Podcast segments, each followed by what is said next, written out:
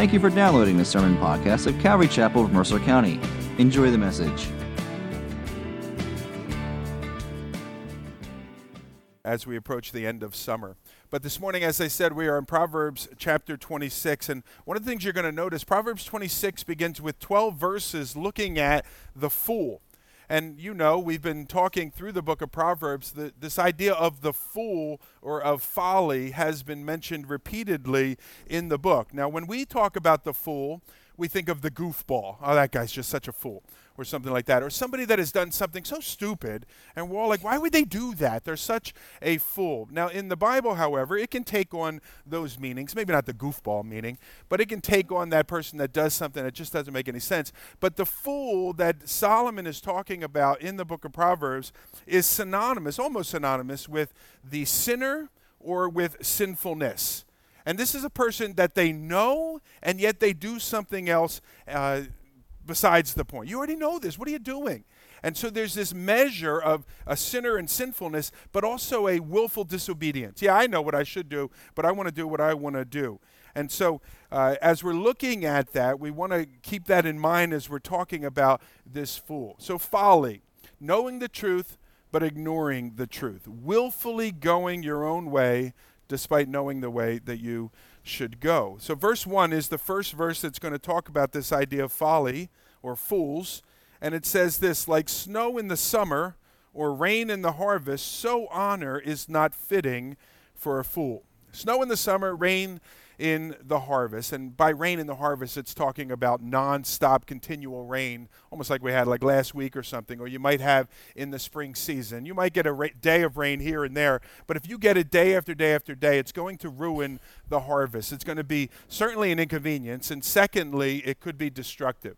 And similarly, this idea of snow in the summer. You think of when we have those uh, sort of those late freezes that take place in the early spring and you're watching on the news up here and oh, it's going to be chilly. But they're talking about down in Florida, oh my gosh, the oranges, we got to cover the oranges. They're all going to be destroyed. So it's an inconvenience, but it could also be destructive here.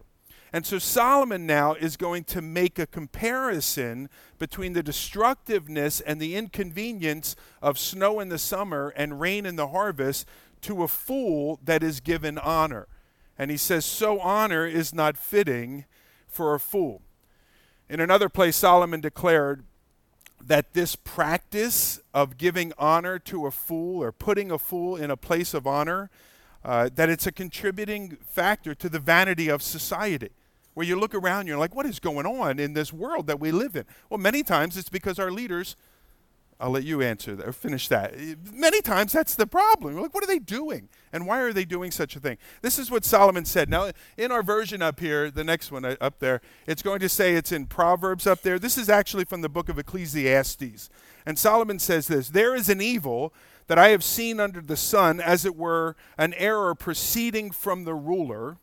A fo- folly is set in many high places, and the rich sit in a low place folly is set in many high places. And he said it's, a, it's an error of our society that many of uh, the foolish rulers are going about. And so Solomon's going to look at this idea that just as snow is out of place in the summer and rain is out of place in the fall, well, so too for a place of honor, a fool shouldn't be there.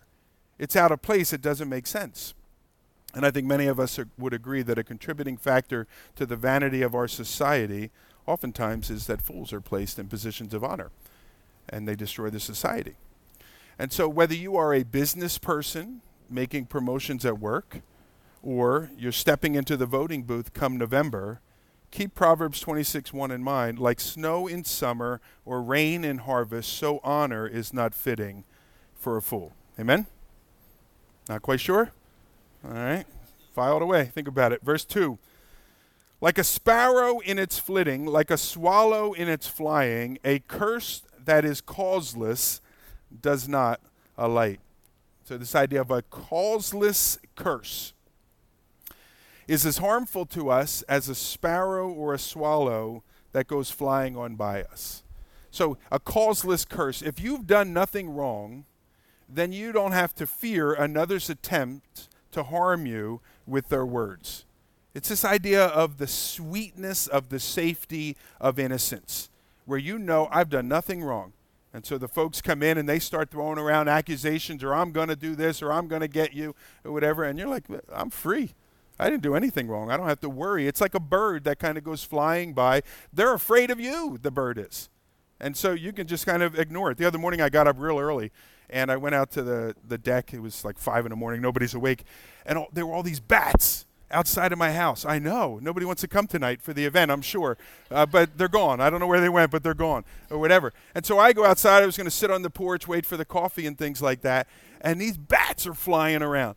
And so I was afraid. And so I went in. Uh, and I don't know what the bats did, but they're out there. So anyway, think about it. Alrighty here. But if you are a person that has done nothing wrong, if a person comes and accuses you, or they're going to get you, or I'm going to let everybody know, you have nothing to fear.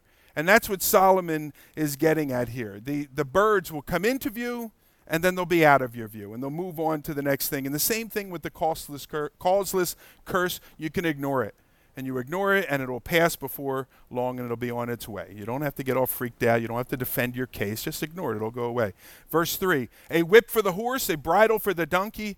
And did I say right? I'm sorry. I'm bad with that word. It's a, it's a donkey, right? Okay. I get it wrong all the time. I say donkey. A whip for the horse, a bridle for the donkey, and a rod for the back of fools. A whip keeps the horse in line, a bridle will keep the donkey in line, and a, a rod is needed for a fool to keep them in line. David wrote this, Psalm 32.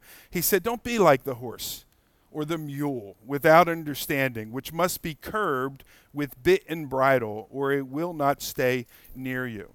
And so you have an undisciplined horse or donkey. You need outside force to compel that animal to act in a certain way. And David's simple instruction is don't be like that. Don't be the type of person that needs outside force to keep you in line or to be doing those things you're supposed to be doing. Solomon says that's what the fool needs. The fool needs outside correction to keep them in line. Now, last week when we were together, we learned the importance of developing that important character trait of self discipline or self control. And I made the statement at that time there may be no more important character trait that you should work toward developing in your life than the character trait of self control. Because if you got self control down, you got almost every other area of your life down as well. And here we're looking at this idea of a people that do not have it. A fool does not have that character trait of self control or self discipline. They, they, they're unable to self govern themselves unless they are confronted with outside force or threat. Unless someone raises the whip, like it might do with a horse, or unless someone says, you do that and you're going to, then that's the only thing that actually controls that person. And Solomon, or excuse me, David really says, don't be like that. Don't do that. That doesn't make any sense. You don't want to be that type of person. And so, for us as believers, if that defines me, if I'm the type of person that only does what I'm supposed to do if someone's going to catch me, or if there's a discipline threat that is coming against me, that's how we work with children. But as we grow into maturity, we shouldn't have to have it. We should be able to control ourselves internally from the inside out. And if it describes you, you're a person that is only controlled by outside threat, you want to make that a matter of prayer. A serious matter of prayer in which you ask the Lord, Lord, change me. I want to be changed from the inside out, and I want you to create within me a desire to walk in righteousness. And I'll add this if you're a person that's making a decision about, like, for instance, who you're going to hire for a particular job or who you're going to put into places authority, as we're all going to do this coming November, then you want to avoid that individual that is only motivated by threat or discipline. Because as Solomon tells us here, such a person is a fool and a fool is only going to bring you difficulty in the days of head, ahead. So for yourself, allow the Lord to create in you that character trait.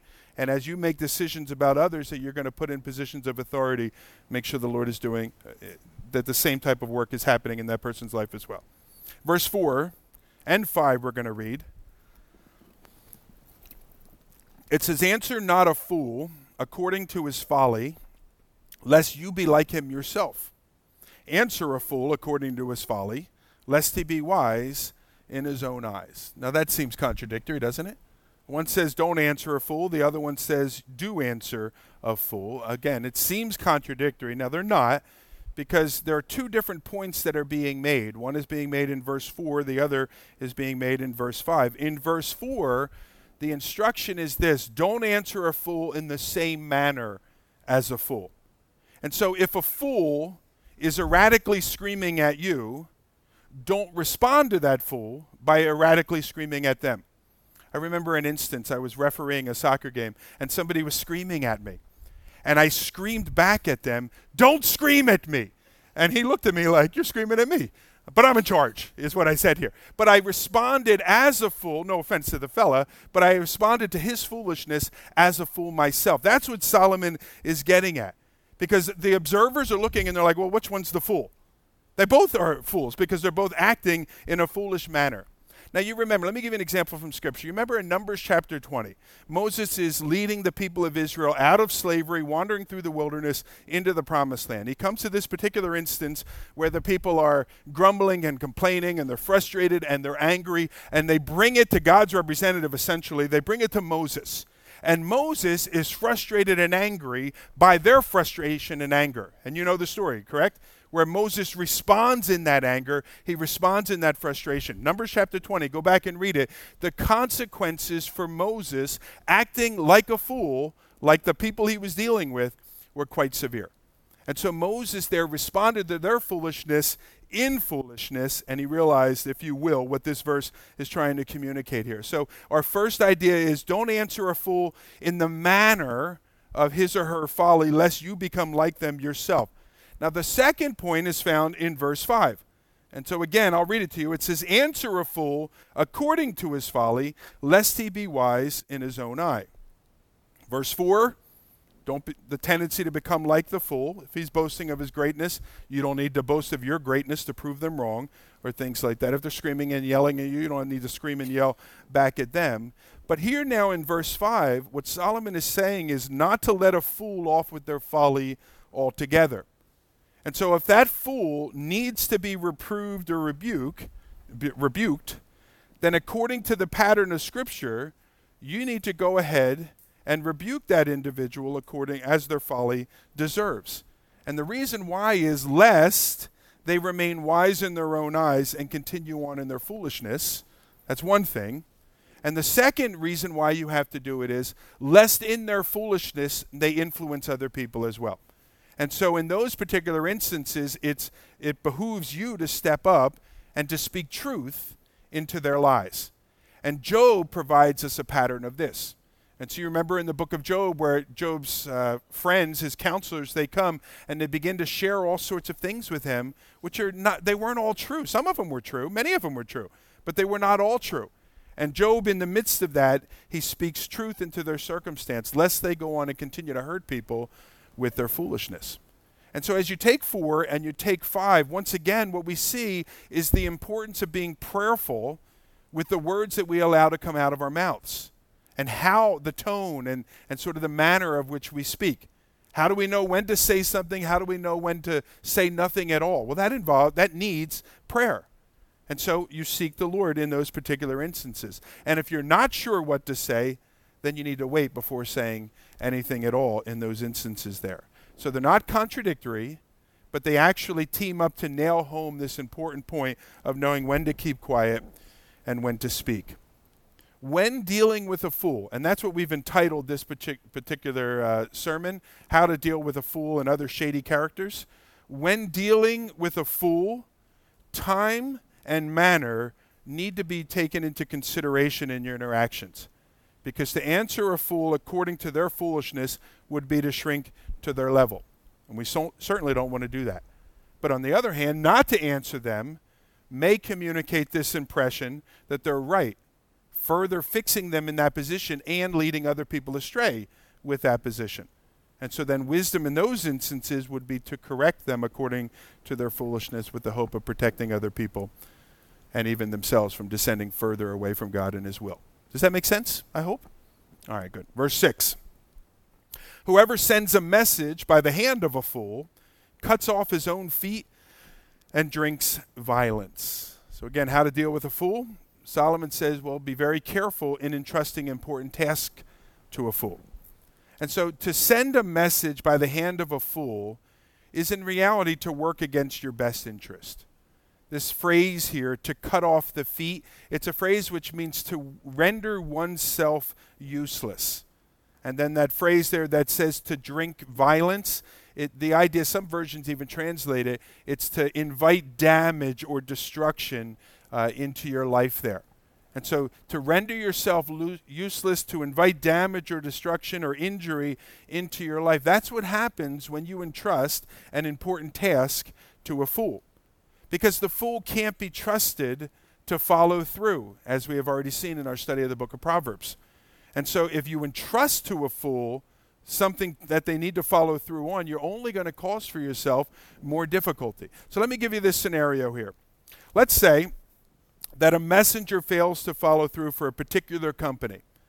Who receives the negative review on Angie's list? The messenger or the company that the messenger worked for? And typically the review goes something like this So and so company is awful. Their delivery guy was so unreliable, I'll never use that company again.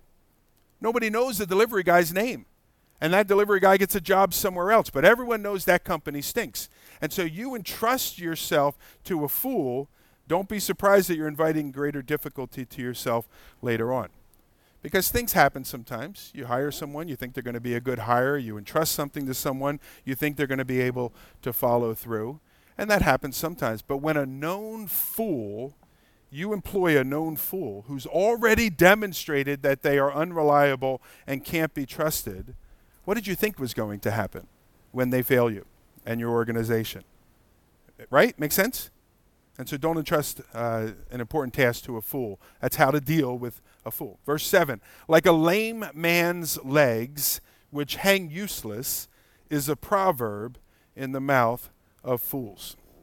Now, typically, a person's legs, if they're healthy and so on, would allow that person to get up and to move about and go from here to there. They can accomplish all sorts of things because of the strength of their legs. But in the event of a circumstance where their legs are rendered useless for one reason or another, those legs then are no longer able to accomplish what they typically would be able to accomplish. And so, what Solomon does here is he compares that idea. So, here's a guy who's got bad legs, bad ankles, something like that. He's just sitting in a chair. We would look at him, they look totally fine. Nothing is wrong with them. And Solomon now is going to make that comparison because when that guy tries to stand up, then everyone's going to know, oh, that's right, he's got a bad ankle, and he falls over. Similarly, this idea of a proverb, a proverb typically, usually, should accomplish a lot of good. And when spoken, truth is spoken into a person's life. But when that proverb is in the mouth of a fool, it doesn't do what it's supposed to do. And so we have here in our Bibles the words of eternal life from heaven itself, words of truth that each of us can sit under. And that's why we come here. That's why every morning we get up and we read our scriptures, or later in the day, or whenever it may be. But when these words of truth come from the mouth of a fool, the lifestyle and the decisions of that fool in so many ways negate all of the wisdom of this book. And so those words, then, the Proverbs or whatever it may be in the scriptures, they become useless to that individual. The guy with the bad ankle still has an ankle, and he still has a foot. But because there's a problem with it, he can't stand up on it and walk on it. And similarly, these words are still true. But because uh, this person is living or making decisions that are marked by foolishness, then all of these truths are negated in that person's life. And if that person, don't you love this? When the person who doesn't even live by these truths spouts them to other people that they should be living by these truths, well, those words become useless. Because I hear what you're saying, and your life is the complete opposite. You're not even trying to live by these things. Why would I give any attention to you at all? Make sense? Now, God can still use His word. And he does use his word in people's lives. But so often we see someone trying to spout out the words of truth and their lives shut people off. You know, I don't even want to hear what you have to say because you're a hypocrite and you have no interest in living these things out for yourself. When does that become readily apparent? When the person sits quietly, nobody thinks much of the person. But when they start spouting those things out, then their folly is revealed. Abraham Lincoln, Mark Twain, both of them, they were quoted as saying something to this effect It's better to keep your mouth shut and appear stupid than to open it and remove all doubt. And in, in reality, a fool is really revealed when they begin to try to speak these great truths that don't line up with their lives. And that's what Solomon is getting to in that instance there. Verse 8 goes on it says, like one who binds the stone in the sling is one who gives honor to a fool. Now, you have to keep in your mind not this kind of slingshot like on the Little Rascals where you pull back the rubber band and it shoots the rock, but you got to think of, you know, this kind of slingshot. And, and the idea is if you take a stone and you tie it up in that sling and it's nice and tight and firm in that sling, you could swing this thing all around all day. But when you finally snap it so that the rock goes flying, it's not going to go anywhere because it's bound up within the sling here. So that's the picture that Solomon is giving to us. And then he makes the comparison and he says, then the idea is it is senseless to honor a fool as it is to bind a stone within a sling. And that goes back to the idea of verse 1. Remember, like snow in the summer or rain in the harvest, so honor is not fitting for a fool. It doesn't make sense and it's not going to accomplish what you're hoping it's going to accomplish. Verse 9 Like a thorn that goes up into the hand of a drunkard is a proverb in the mouth of a fool. So the idea is to take a long thorn, not some little thin rosebush thorn, but a long thorn that, that might be two, three inches in length, and that thorn, or any sharp object at all, when it is in the hand of a drunkard, is almost certain going to prove harmful for that individual and perhaps even other people. Before long, that drunkard's going to do something dumb with that sharp object and either stab himself or herself or somebody else along the way. And the comparison then is wise sayings in the mouth of a fool are, are, going to have a harmful effect. They lose their value, they lose their usefulness, and they can even be painful as they are employed in the lives of other people because the fool doesn't know how to wield them properly. Verse 10 Like an archer who wounds everyone is one who hires a passing fool or a drunkard. Now, if you're reading a different version, you know that, that what I just read is kind of different, perhaps, than what you have in your particular Bible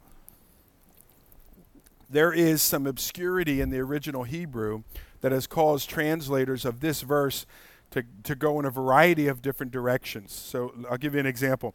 The ESV I just read, like an archer who wounds everyone, is one who hires a passing fool or drunkard.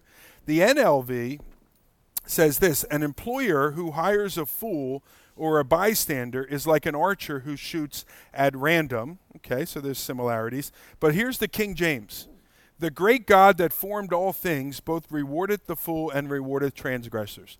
Very, very different. Okay? And that's because the, the Bible translators are doing what they can with the text and what do these words mean in other instances. And so the King James came up with what it did. So scholars struggle then for agreement amongst themselves. I would say this none of those ideas are, are false and they're not true it, it, would concern us if we looked there and it said there are many ways to God beside Jesus. Then we would be concerned. Alrighty, but nonetheless, if you have the King James, then you can go home and study that. Let me tell you what the ESV says. Okay, it, again, it says, "Like an archer who wounds, everyone in who he hi- is one who hires a passing fool or a drunkard." The idea there in the ESV, similarly in the NLV, is this: that to hire an unknown person or a wicked person is to invite disaster or, and harm for yourself and others. If they've already established a track record for themselves, or you have no idea who they are and the track record they may have established with other people, then you're setting yourself up for a problem. Pull back. Make sense? I hope. Maybe not? All right. Dig into it yourself. Verse 11 Like a dog that returns to his vomit is a fool who repeats his folly. Oh, that's lovely. A lovely picture. Now, I have two dogs. And so if you thought one dog returning to its vomit is an unlovely picture, even more disgusting is when the second dog returns to the other dog's vomit, which I have seen. So we're going to use that picture here for us as well. Uh, and then, of course, we'll go out and get brunch afterwards together. Dogs are the best. I know some of you like cats, but I'm praying for you still for growth and things like that. Dogs are great. But their manners and their decision making sometimes leave something to be desired.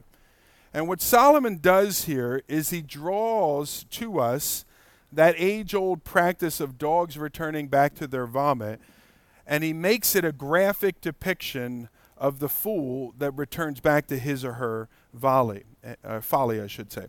And he uses this image of the dog doing what so many dogs do as a picture of the one that leaves their foolishness for a while, only to return to it again with vigor and zest. Now, when, whenever I see one of my dogs eating its own vomit or the other animal's vomit, I don't know. Whenever I see it, I'm disgusted by it. And for whatever reason, I, I run over and I shoo the dog away. No, our family doesn't do that. We don't eat the, vo- the vomit of other animals or whatever. And so I get over there. Now, my dog hears me scream, and now it's like a rush between me getting over to the dog and the dog eating as much as it can. And so then, with vigor, my dog goes crazy for this vomit. I'm sorry, I'm just painting this picture here because this is what happens. And so now, with even greater zest, the dog seeks to consume that which is in front of them. Now, the reason why I'm taking time to explain what my dog does and perhaps your dog does as well, because the Apostle Peter draws our. So Solomon's making a point here in the proverb. Peter uses this same verse, and he talks about that vigor and that zest as well uh, in his verse. So this is from 2 Peter chapter 2, a portion of which is from the Proverbs. I'll read it to you. It says, For if, after they have escaped the defilements of the world, through the knowledge of our Lord and Savior Jesus Christ, they are again entangled in them and overcome, the last state has become worse for them than the first. For it would have been better for them never to have known the way of righteousness than after knowing it to turn back from the holy commandment that was delivered to them. What the true proverb says has happened to them the dog returns to its own vomit, and the sow, after washing herself, returns to wallow in the mire. Heavy words. Now, some read those words and they conclude that Peter is speaking of a person that has lost their salvation. That is, that they came to know the Lord, they walked with the Lord for a while, they fell away, and now they either need to get saved again or they face eternal consequences. I am not of that opinion. I'm not of the opinion that Peter is talking about an individual that has lost their salvation. I don't believe the scripture teaches that you can lose your salvation. Some of you do. I don't necessarily here. Here's what I do know you keep running your race and you keep ser- serving the Lord, seeking the Lord, searching the Lord, trusting in the Lord for faith, when you get to the end of your days, He'll welcome you into His kingdom. You fall away and you're like, well, I'm good. I hope, I hope so. I hope my theology is correct.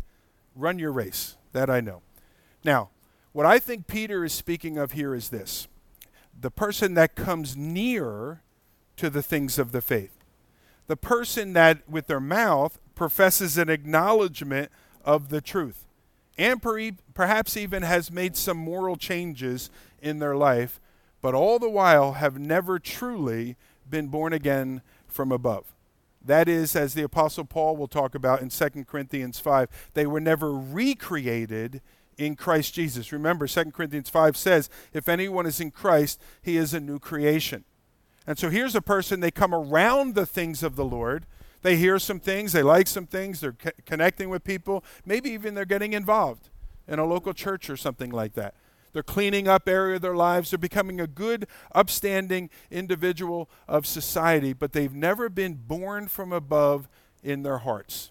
They experience some moral reformation, but they've never been, as John 3 says, born again. Quoting this proverb, Peter that says such a person will eventually revert back to their old ways oftentimes worse than they were before. You remember in Matthew chapter 12 where it talks about a person's life being cleaned of the, all those demons that he had. And the demons take off, and then those demons come back and search a home, and they come back seven times even stronger. Because if you're going to put these out of your life, you need to put the Holy Spirit into your life in those instances. And people, they clean up their lives, they clean up their act for a while, but given enough time, they're right back where they started from, and many times even worse off from where they were before. Because unless Jesus enters in and gives us a new heart, so that from the inside out he begins to renew our minds, where we have become and are becoming a new creation in Christ, well, then we're just a morally reformed person. When you are a spiritually transformed person, you think differently, You desire differently. And I think most importantly, you are empowered differently. You're empowered by the Holy Spirit. And so, may I just say this? If you're trying to get your life together here by coming to Calvary Chapel, you should stop trying to do that. If you're trying to just clean up things and I want to become, a, you know, I'm growing up, I'm maturing now, I should get my act together, or family, we just had kids or whatever, it's time. If you're trying to morally reform your life, you should stop.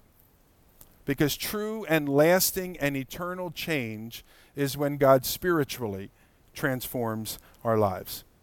And that happens when we acknowledge that our sin has separated us from God, we confess our need for a Savior, and that Jesus alone is that Savior, and then we surrender ourselves to Him and to His leading in our lives. And if you've never done that, come see me before we leave today. Now, verse 12 is one final verse on the fool. I'll read it to you. It says, Do you see a man who is wise in his own eyes? There's more hope for a fool than for that person or for him. So, we've been talking about how dangerous and destructive and, and you never want to be a fool and things like that. But Solomon here says there's even one worse than the fool. This is the worst example of being a fool. Because even a fool, an ignorant person, can be brought to their senses if they will allow themselves to be corrected of their folly.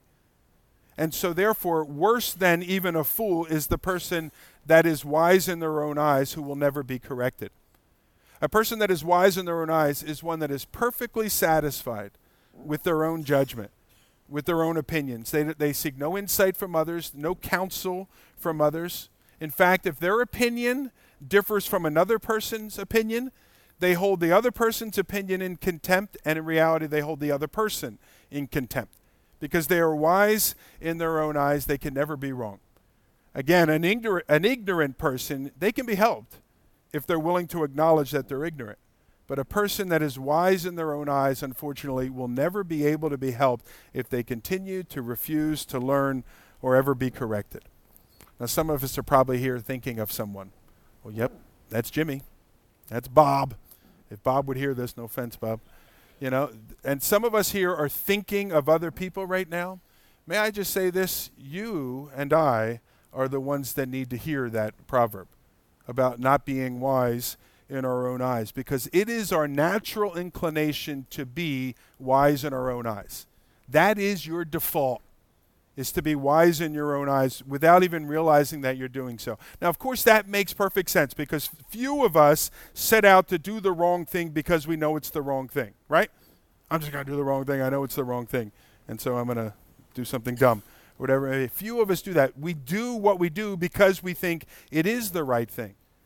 But the point then is this, and to keep ourselves from becoming wise in our own eyes, is just because it enters into your thinking doesn't automatically mean it's the correct way to go about things. And wisdom is to recognize that we do not always possess wisdom. And it's to acknowledge that our thinking and our heart posture, more than likely, may be askew. And to look to the Lord and others to lead us so that we don't go down the path of ignorance. And so, please, you can think of other people and say, hey, I found this great verse. You should meditate on it or whatever. But think about yourself first and I think about myself first when and the danger of being wise in our own eyes. Make sense? All right, now verses 13 to 16 is another little section of this chapter. It moves on from the fool. Now we're talking about the sluggard one of our favorite topics in this particular book of Proverbs. He's talked about the sluggard in a number of dis- different instances here. This is the one again, great intentions, but accomplishes nothing because of continued procrastination. And so, of the sluggard, he says this The sluggard says, There's a lion in the road, there's a lion in the streets. I've referenced this verse a number of different times here. Here's the reality there probably is no lion in the streets. Because when people go out into the streets, the lions go into their den and they sleep. And then they come out at night when you go into your den to sleep. So, more than likely, there is no lion out in the streets. Get out and go to work and do what you need to do. But I'll say this, as I said it before even if there is a lion out in the streets, somehow everybody else figures out how to get to work each day and do what they need to do. So, stop making excuses here. The f- real fear, you're not really fearful of the lion, you're fearful of work. And get off your lazy butt and get to work. All right, there you go. Verse 14 As a door turns on its hinges, so does a sluggard on his bed. Now, not only then do we see that the sluggard fears his or her work, but we also see that they love their ease. And so, this idea of a door swinging sort of back and forth upon its hinges, well, so too then the sluggard, they roll about around in their bed, back and forth, back and forth, back and forth, never getting up. Now, you hit the snooze button once, that's okay. If it's noon and you're still hitting the snooze button, come on, man. Get up. It's time to stop rolling around in your bed and get to work. I like my bed just as much as you do, I'm sure. I don't know if you know anything about my bed. You shouldn't be there. All right, anyway, but I like my bed just as much as you like your bed. But get up and get to work. Verse 15 The sluggard buries his hand in the dish, it wears him out to bring it back to his mouth. How pathetic. Put your spoon down in the dish and you're too tired and lazy to bring it back, you got a problem. All righty, verse 16. The sluggard is wiser in his own eyes than seven men who can answer sensibly. It's pretty sad when that unkempt guy in his mid 20s that has no job and no prospects and is living in his mom's basement spouts off all of their great wisdom and knowledge, isn't it? Pretty sad when that actually occurs.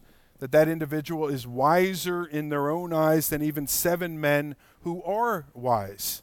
And so they spout it off and they refuse to learn from anyone else. We learned in verse 12 there's more hope for a fool than a person that is wise in their own eyes. And so, again, we guard ourselves from that being us. Now, we looked at the fool, we looked at the sluggard. Starting in verse 17, going to the end of the chapter, is a bunch of individual situations here or people. Again, the title is How to uh, Deal with a Fool and Other Shady Characters. So now we're going to look at some of those other shady characters. Verse 17, it says, Whoever meddles in a quarrel not his own is like one who takes a passing dog by the ears. Now, if you want to get yourself into trouble, then involve yourself in other people's matters. When others are in strife, it's better for the passerby to avoid interference and let the two people settle their differences between themselves. Now, it's different. If they mutually ask you for your involvement, well, then that's another matter. But to just interject yourself into the problem is to invite trouble for yourself and he gives this picture of grabbing a dog by its ears. Now, if you have your own pet, you can lightly grab your dog by the ear and it'll lick you, and you, know, you have a special moment there with your little dog before it goes off and it vomits or something like that. But if you're just kind of wandering down the street and you're like, well, there's a dog, let's grab its ears, and you do so in a forceful manner, well, that dog is going to be angry with you. And so now you can either hold the dog's at a, ears at a distance, his face at a distance, and do nothing else for the rest of the day, or you can let go of that dog's ears and it'll pounce on you, and now the problem has become your particular problem here. What's your best course of action? Don't involve yourself in matters that don't pertain to you to begin with. And that's Solomon's word of wisdom here. Some of us just like to meddle in other people's matters. Stop. There you go. There's your word of wisdom. Don't do that. All right, verse 18 and 19. Like a madman who throws firebrands, arrows, and death is the man who deceives his neighbor and says, I am only joking. Dangerous and destructive things like a firebrand or an arrow should never be put into the hands of a madman. Because when those items are not exercised with care, the outcome can be expected. Somebody's going to get hurt. Either that madman is going to get hurt, or more likely, somebody else, an innocent party, is going to get hurt. And Solomon says it's the same idea for the man who goes around wielding deceptions and lies against his neighbor, that he shouldn't be surprised when he harms his neighbor and to say after the damage is done, now catch this one. And so here's this guy doing destructive things. He's lying about people, he's deceiving others there. The person now has to deal with the consequences of that man's behavior. And they're like, Why did you do that? And the man's response is, I was just kidding. I was just kidding. You were just kidding. Come here. Let me kid a little on your face. You see what I'm saying? Like, what are you talking about? You were just kidding. I, I was reminded of a story. This happened right after 9 11. And if you remember 9 11 in our particular area, we're somewhat close to New York City where the events occurred up there. A lot of people traveled from this area up to there. You remember there were all sorts of reports and rumors of people that were impacted and involved with 9 11. And there was a local establishment in our town in Ewing here that is primarily owned by Muslim individuals. Folks, friends of mine, one of the guys in particular is a friend of mine, came here from Egypt. The, the family came here from Egypt, two brothers, I believe they are, and they run a, a great little business, and they work hard at it. And there was a fellow that I was friends with from outside of this little area, from, from work and things like that, and he said, Hey, did you hear that the FBI raided that business? And they took one of the guys out, and he was involved. Now, we were hearing those kinds of rumors all throughout the state. And they were arresting people that were living in Edison and this and that, and they were involved, and everybody was on edge. And so, what did people do with that information about the, the local business and the people that were somehow involved with 9 11? Well, they pulled back and they immediately began to believe that to be truth. And well, I ain't going into that business.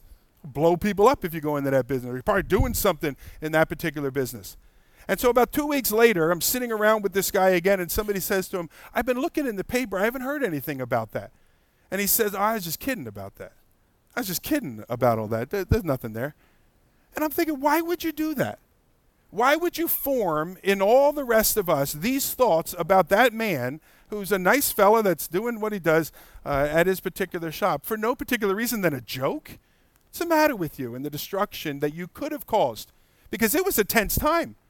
People could have went there and broke the guy's windows. People could have went there and firebombed the place. It was a crazy time, you may recall. And what would the guy have said then? Ah, I was just kidding. Well, you should stop. Alrighty? And so firebrands, arrows, those things can be dangerous if not handled with care. And lies and deception can be dangerous as well. And they could be just as harmful and just as hurtful. And so somebody's going to get hurt. Think before using another person for sport. Amen?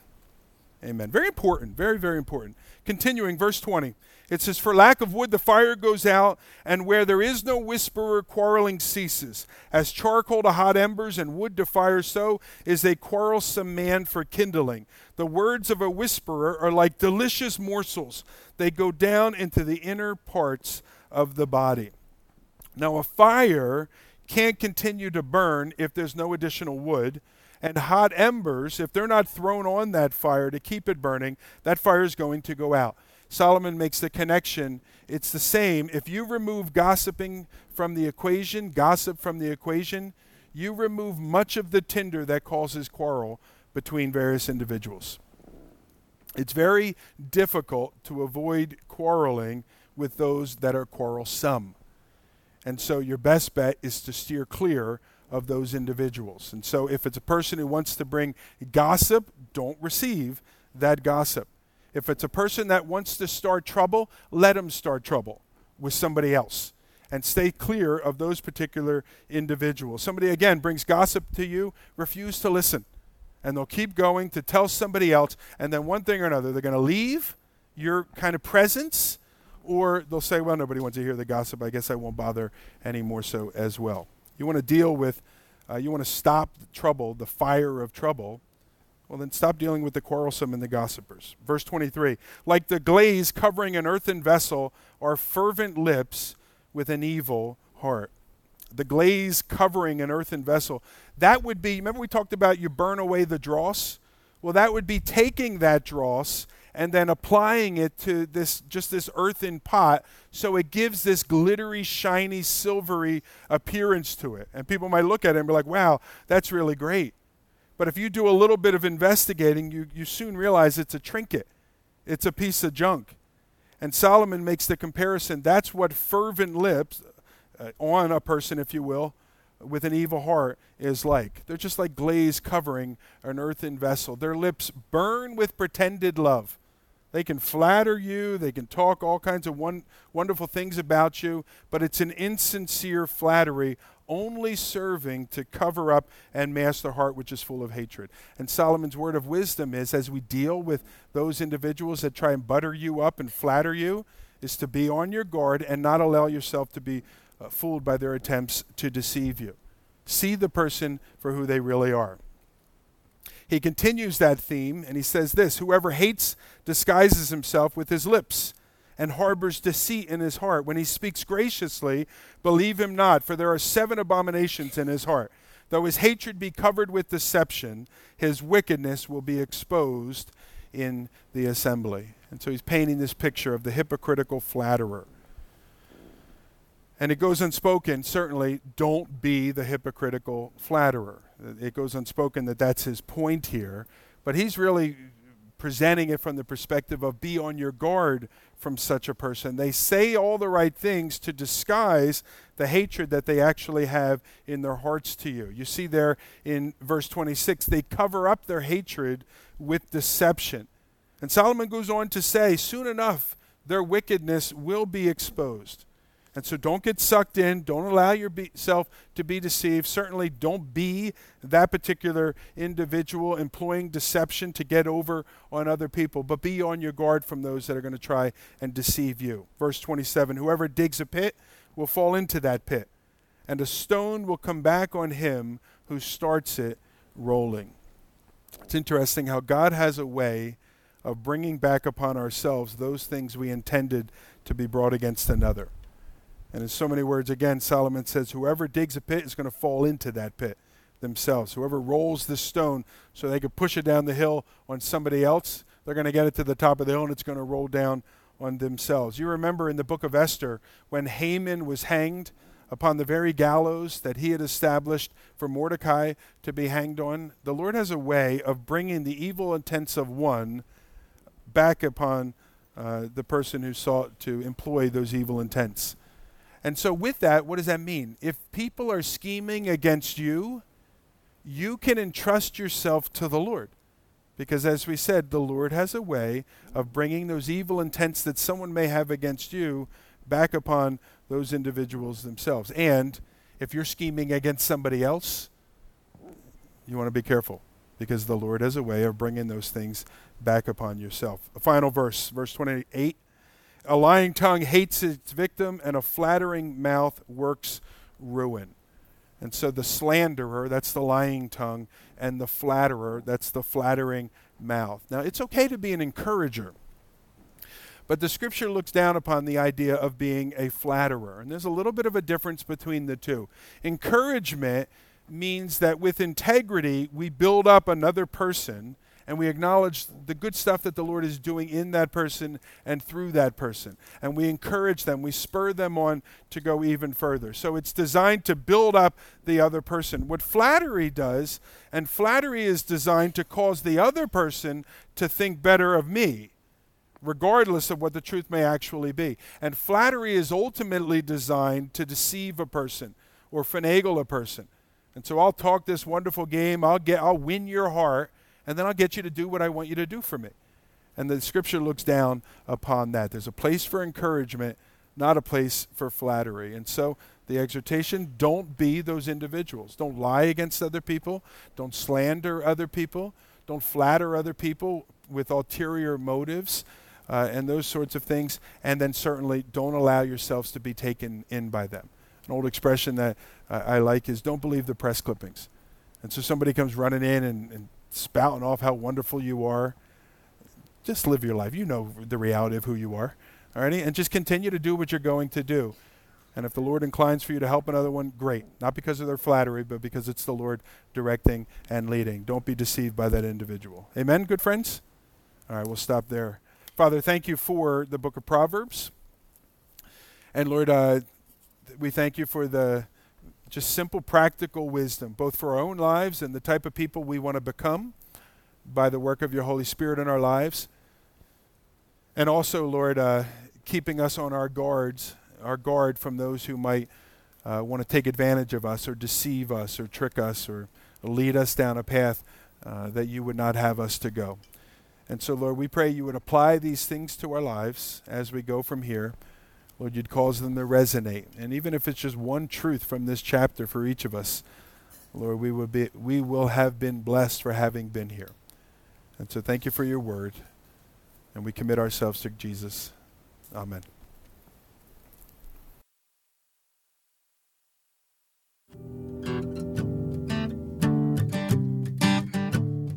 Thanks again for listening to the Sermon Podcast of Calvary Chapel of Mercer County.